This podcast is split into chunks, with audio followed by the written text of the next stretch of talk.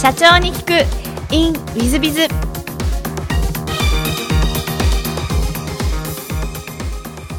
本日の社長に聞くインウィズビズは株式会社シェアリングイノベーションズ代表取締社長の飯田博之様でいらっしゃいます。まずは経歴の方をご紹介させていただきます。大阪府ご出身、えー、日本電信電話株式会社ご入社、その後 M アウト入社、え、その後株式会社ザマ設立代表取締役ご就任、その後、株式会社室堂設立、え、代表取締役にご就任、そして、シェアリングイノベーションズ代表取締役社長にご就任され、え、今年、東証マザーズ、3月に東証マザーズに上場した上場企業の社長様でいらっしゃいます。飯田社長様、よろしくお願い申し上げます。よろしくお願いいたします。えっと、まず最初のご質問なんですが、おご出身は大阪ということで、小学校、中学校時代はどんなお子さんでいらっしゃいましたでしょうか、はい、小学校、中学校はで、小学校は野球をやってまして、で、5年生の時に引っ越したら少年野球チームがなくてですね、あの、サッカーチームがあって、そこからサッカーをやり始めました。で、中学はそのまま地元の歩いて5分ぐらいのとこ行ったんですけど、中学校が荒れててですね、あの、僕の世代、あの、ヤンキー文化の最盛期みたいなとこがあって、えー、野球部とかサッカー部とか、こう、メジャーな部活がすべて廃部になってまして、なんとなく、プラプラしてました。あの、不良とかそういう感じではなかったんですか？あの、どうなんでしょうね。あの、やんちゃな学校だったんで、まあ、大阪の田舎の方ですから、ご想像にお任せしますけど、割とあの、元気のある中学生だったと思います。なるほど。ありがとうございます。高校は地元の大阪でいらっしゃいますか？そうですね。高校は、あの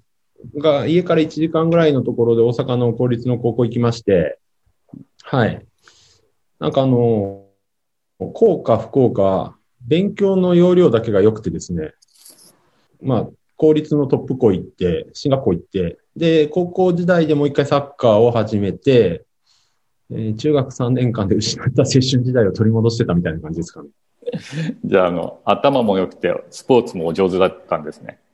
いやいやいやいやいや、そんなことはないですけど。と、大学はどちらに行かれたんでしょうか？国際キリスト教大学という、あの、東京の学校に行きまして、4年間、あの、キャンパスの中に寮があるんですけども、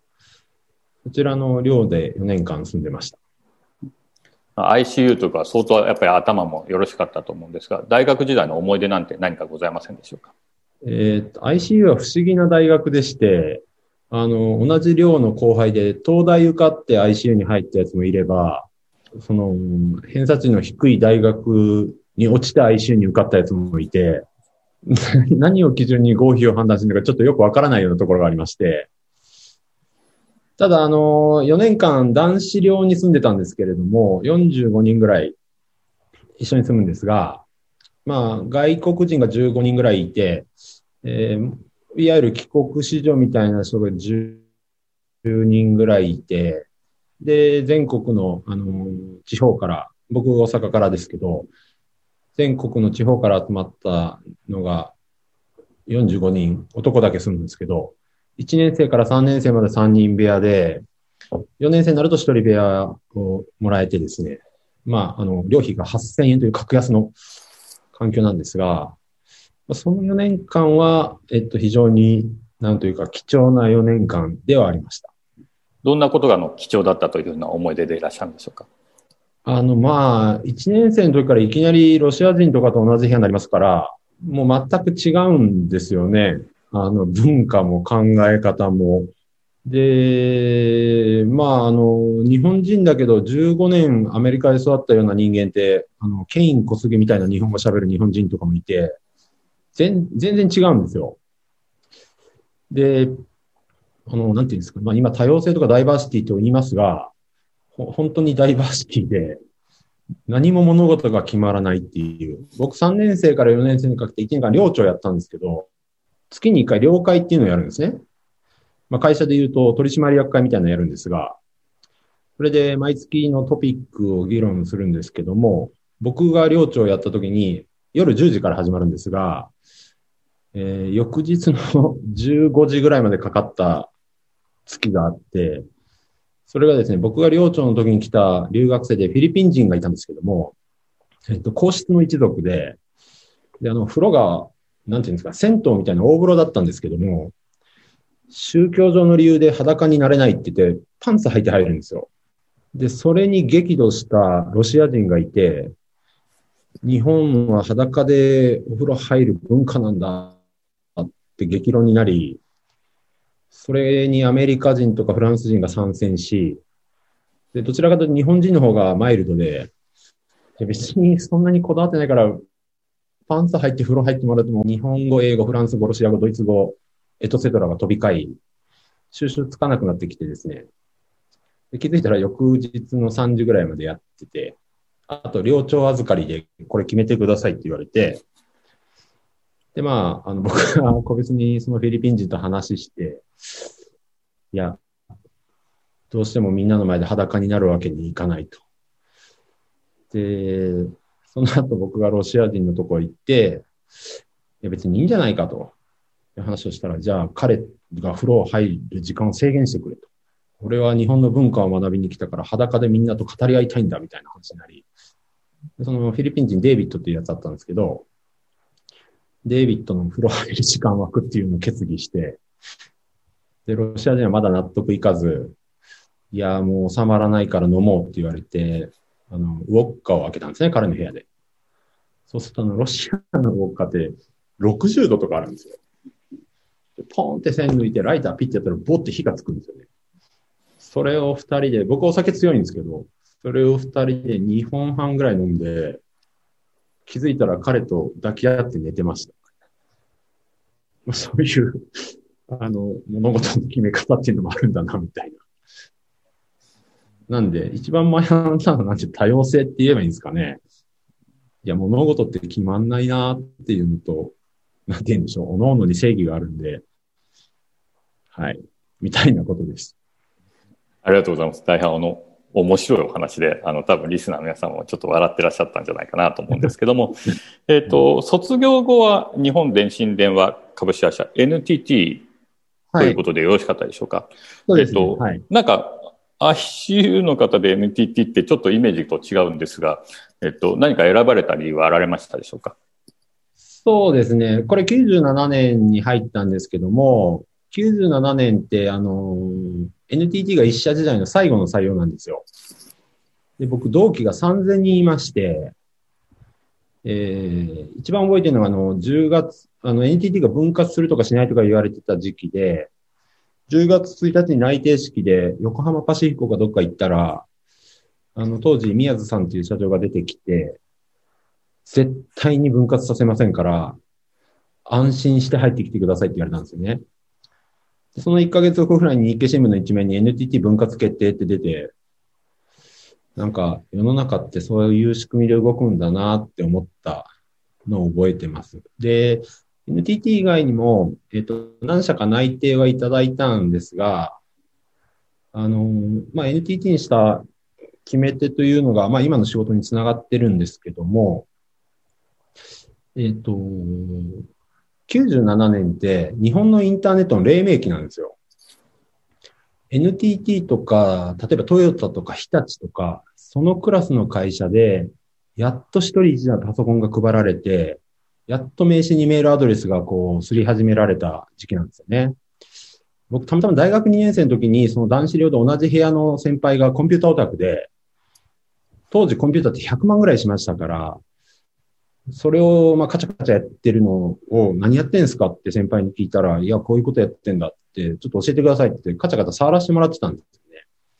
そしたら、あの、アーパネットっていう92年にアメリカの軍事ネットワークを開放して、えーそこが世界のインターネットの基基盤になってるんですけども、アーパネットにアクセスして外人とチャットしてるんですよ。これはなんか、なんか未来がここにあると思って、で、そこから、先輩、先輩が非常に教え方の上手い人で、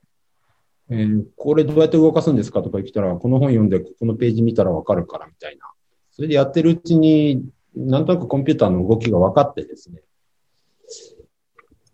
それで、その頃にですね、 Netscape っていう、まあ、今潰れちゃったんですが、シリコンバレーの寵児と言われたマーク・アンドリーセンという人が、モザイクっていうブラウザを出したんですね。今、まあ、Google Chrome とかなんですけど、一番世界で初めてのブラウザーですね。それで、モザイクで、まあ、ホームページという概念ができて、いろんなのがあったんですよね。当時、多分、世界で100個ぐらいしかホームページなかったんじゃないですかね。で、それが結構面白くて、で、それをやってるうちに、まあ、3年生、4年生になって就職しなきゃいけないって話になり、で、何しようかなと思ってたんですが、あの、まあ、興味あるところとか、まあ、大学の寮にいましたから、寮の OB の先輩からうち来いっていうのもありますし、まあ、寮長とかやってるとなおさらです。いろいろあって、言ってるうちに、はたと気づいたことがあって、インターネットの仕事しようと思ったんですよ。で、これなんでしようと思ったかっていうと、今日実はあの4月1日でうちに新入社員が58名来たんですが、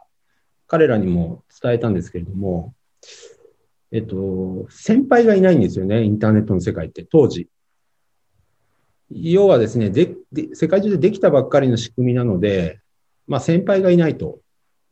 これが僕が、あの、トヨタとか行ったら、車100年前から作ってて、脈々と築いた100年の歴史に基づいて、下積み期間がいっぱいあるわけですよ。でも、NTT 入ってインターネットのしあ、インターネットの仕事したら、フロンティアなんで、先輩いないから、1年目、2年目でも、こう、活躍できるというか、勉強しなければいけない立場ではなくて、仕掛ける側の立場にでき、立てるタイミングが早いだろうなと思って、えー、それでインターネットの仕事をしようと思ったんですね。で、いろいろ調べてるうちに、どうやら根幹、一番根幹からさ触りたかったんで、そうすると NTT 入るのがいいよって複数人から言われて入ったんですよ。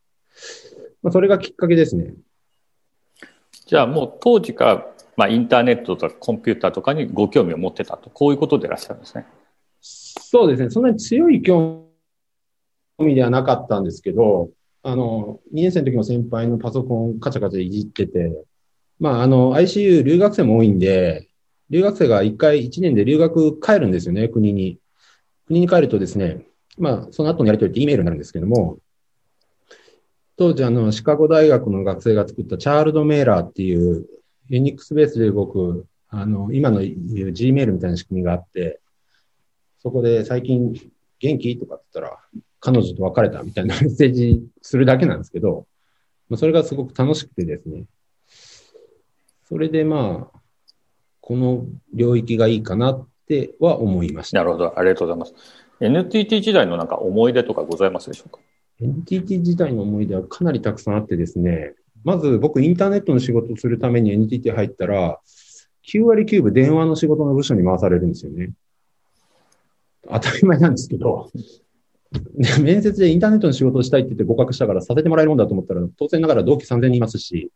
グループで30万人以上いますから、そのうちインターネットの仕事してる人って300人ぐらいしかいなくて、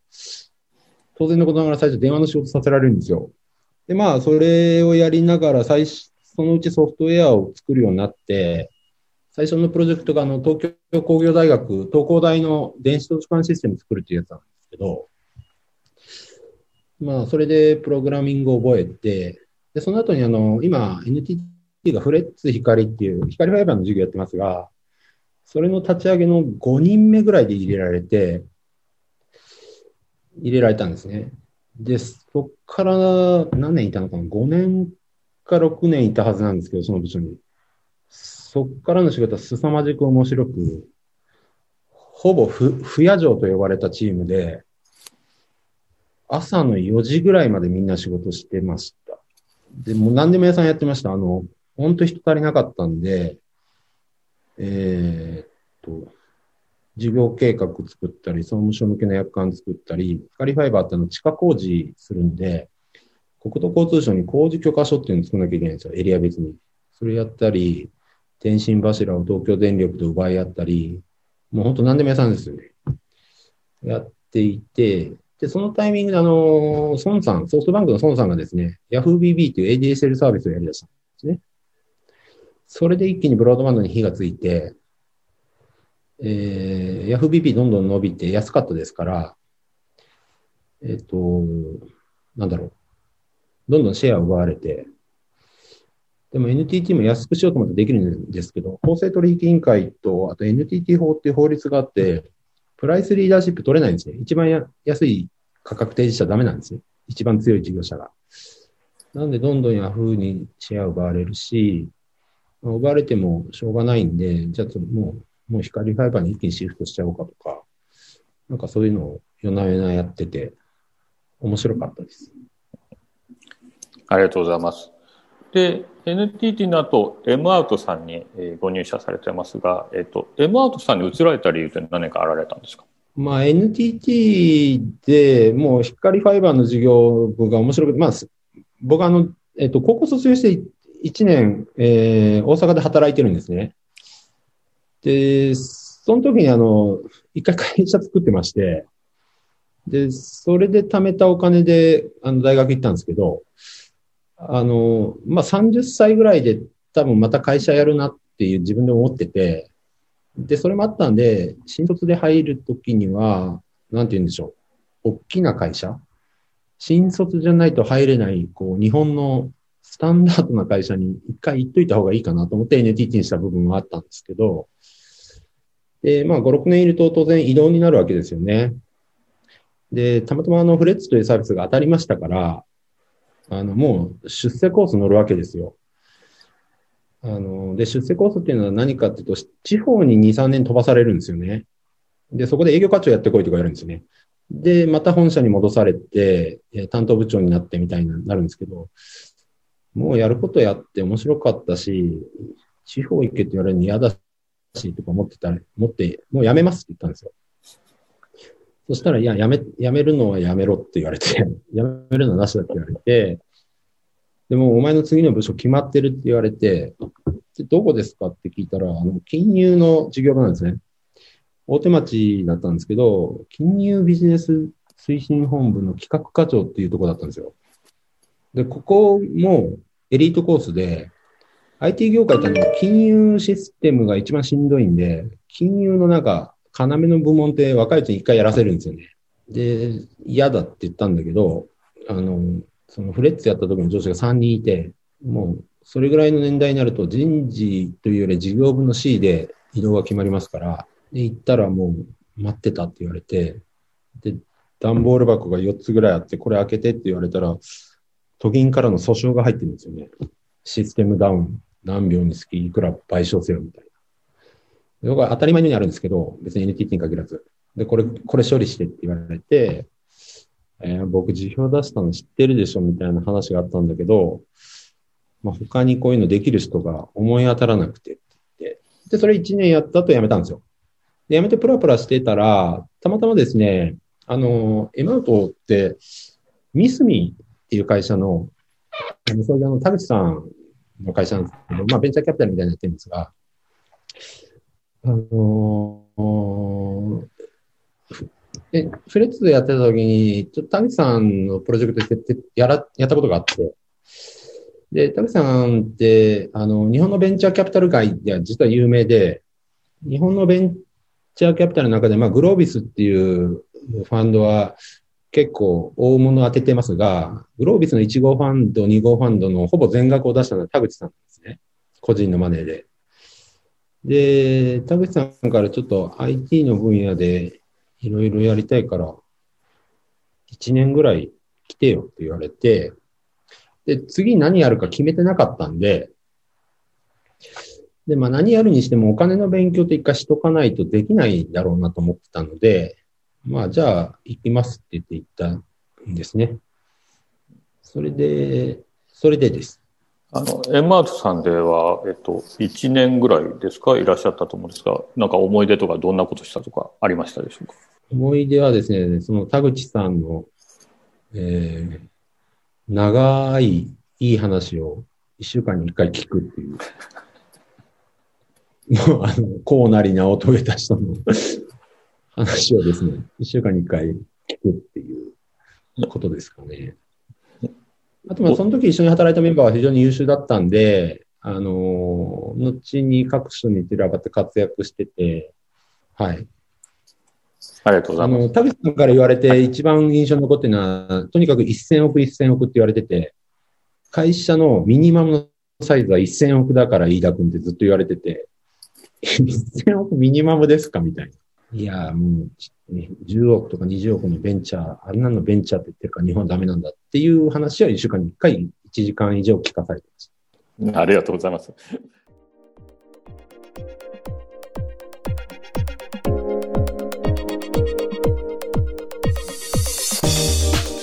3分コンサルティング w i b i z が社長の悩みを解決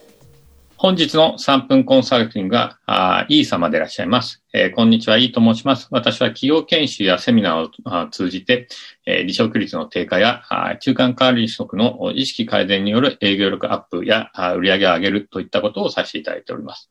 しかしコロナの影響により、直接クライアントの会社に足を運んでの研修やコンサルティングが難しくなっております。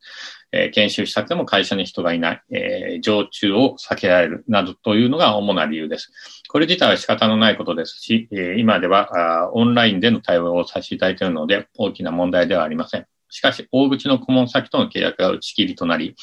売上が著しく減少してしまいました。新しく顧問先の開拓をする必要があるのですが、このご時世、名刺交換会、異業種交流会や展示会などビジネスマッチングの場が少なくなっているように思います。何かおすすめのビジネスマッチングのイベントはございませんでしょうか？リアル、オンライン問いませんので、変な勧誘やネットワーク実験系の人がいないようなものがあれば、ぜひ教えいただけますと幸いです。えっ、と、まずビジネスマッチングの方の件だけ先にお話しますと、ビジネスマッチングは、えっ、と、ちょうどビジネスマッチングアプリをですね、弊社も投下をしまして、この4月に投下しまして、ビズオンというのを、えーローンチさせていただいてます。サービスにしてます。まあ、経営者、役員、個人事業主、フリーランス、副業の方のみが登録できて、その人たちと出会える。で、毎日毎日5人ぐらいを興味あり、もしくは興味なしにして、興味あり同士になるとメッセージのやり取りがして、まあ、後日、 Zoom なりで面談していただければというのを出してます。完全無料です。えーですので、そういったのに登録いただいてもいいんじゃないでしょうか。えっ、と、そのビズオンのライバル版の似たようなのですと、 Yenta とか Linker とかコラボさんみたいなのがありますので、そういうのに登録いただくのもいいんじゃないかなと思います。私自身、えっ、と、 Yenta とか Linker でいろんな方々とお会いしてて、結果的に仕事につながっているケースございますので、えーそういったものもいいんじゃないかなと思います。で、それ以外にも、えー弊社では、えっ、と、 Zoom で、えーオンラインの、えー交流会、名刺交換会をやってます。これも Zoom でやってます。えっ、と、ブレイクアウトルームというのを作って、3、4人から4、5人の部屋を作り、そこで自己紹介していただいて、お話ししていただく。それを2時間の間に6回ぐらい回すというのをやってまして、約20人ぐらい、お会いできるのをやってます。約20人ぐらいお会いすると、まあ、2人ぐらいはいい人いるかもしれないと。中には私の知り合いのコンサルタントの先生が、えー20人会って、えー2人ぐらいいい人がいて、そのつ、その人と繋がって、で、やり取りしてたら、お一人契約が決まった、なんて方もいらっしゃいました。ので、まあ、みんながみんなそう簡単にはいかないかもしれませんが、まあ、そういう可能性はあるのかなと思います。でちなみに、うちの会社では、えー大体200名ぐらい集客してますけども、他の会社でも、そういった Zoom の交流会、いろんなところでやっておりますので、その無料が多いですね。無料でやってるケース多いですので、ぜひいろんなところ出ていただいたらいいんじゃないかなと思います。私もあの、他社の、お WithBiz ではない、え他社の交流会、 Zoom の交流会なんかもいろいろ出てます。えっ、と、勉強になりますね。えーで、いろんな人がいるなと思いますね。全くビジネスじゃない感じの方もいらっしゃいますし、ものすごいビジネスビジネスという方もいらっしゃいますし、いろいろでございます。まあ、ぜひそういったのも参加いただいてもよろしいんじゃないかな。むしろズームとかですので、えー多く出れるんじゃないかなと思います。あともう一つあの、クラブハウスを、私もクラブハウスで喋ってますけど、これももちろん無料ですが、クラブハウスで交流会やってる会社さんもありますね。まあ、ですので、まあまあ、いろんなのをね、お調べいただいて試してみればいいんじゃないかと思います。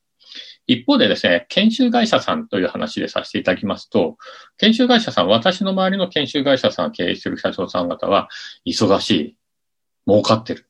今まで以上に儲かってると言われました。まあ、あの、静岡の三島で、え経営されている方なんかは、三島から東京に出てくる必要さがなくなったんで、その時間も研修できるんで、ほぼズームで全部やってるので、むしろ売り上げ上がっちゃったなんて方もいらっしゃいました。ですので、研修会社さんだから売り上げが下がるというのは私はそんなことはないんじゃないかなと。むしろオンラインで研修がきちっとできるようになりさえすれば、えー、いろんな会社さん、研修は研修でやっぱりやりたいというニーズはあると思うんです。ですので、もう少しですね、えっ、ー、と、そこの強化をして、例えばホームページ強化して、SEO 対策をして強化して問い合わせが来るようにしたり、ももしくは、えっ、ー、と、無料の、えー、なんでしょう、セミナーを Zoom のライブでやってみたりとか、で、その集客をいろんなセミナーポータルサイトでえ仕掛けてみたり、または、えっと、動画を一本撮って YouTube に上げて、え問い合わせが来るようにしたり、もちろんホームページに動画を上げて問い合わせが来るようにしたり、または、え動画のセミナーを、えー時間になると流すようにして、自分が研修中でも、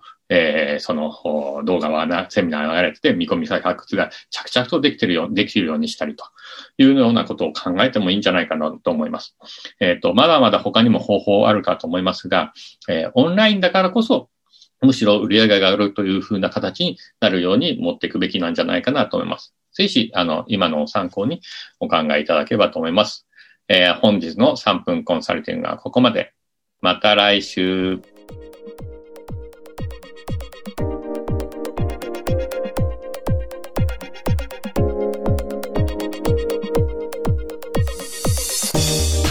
本日も社長に聞く in WithBiz をお聞きくださり誠にありがとうございました、え、この番組は2017年1月から毎週配信を続けております。これまでにたくさんの成功社長成功経営者のインタビューをお届けしてまいりました。その内容は全てテキスト化いたしまして私ども WithBiz が運営するウェブサイト経営ノートでも閲覧いただけるようにしております。音声だけでなく文字で読み返すことで新たな発見や気づきがあり皆様の会社経営に役立つヒントがきっと見つかるのではないかと思いまして、えー、サイトの方にもさせていただいてます。ぜひネット検索で経営ノートスペース社長インタビューと入力いただき経営ノートのサイトをご覧になっていただければというふうに思っております。本日の社長に行くインウィズではここまで。また来週。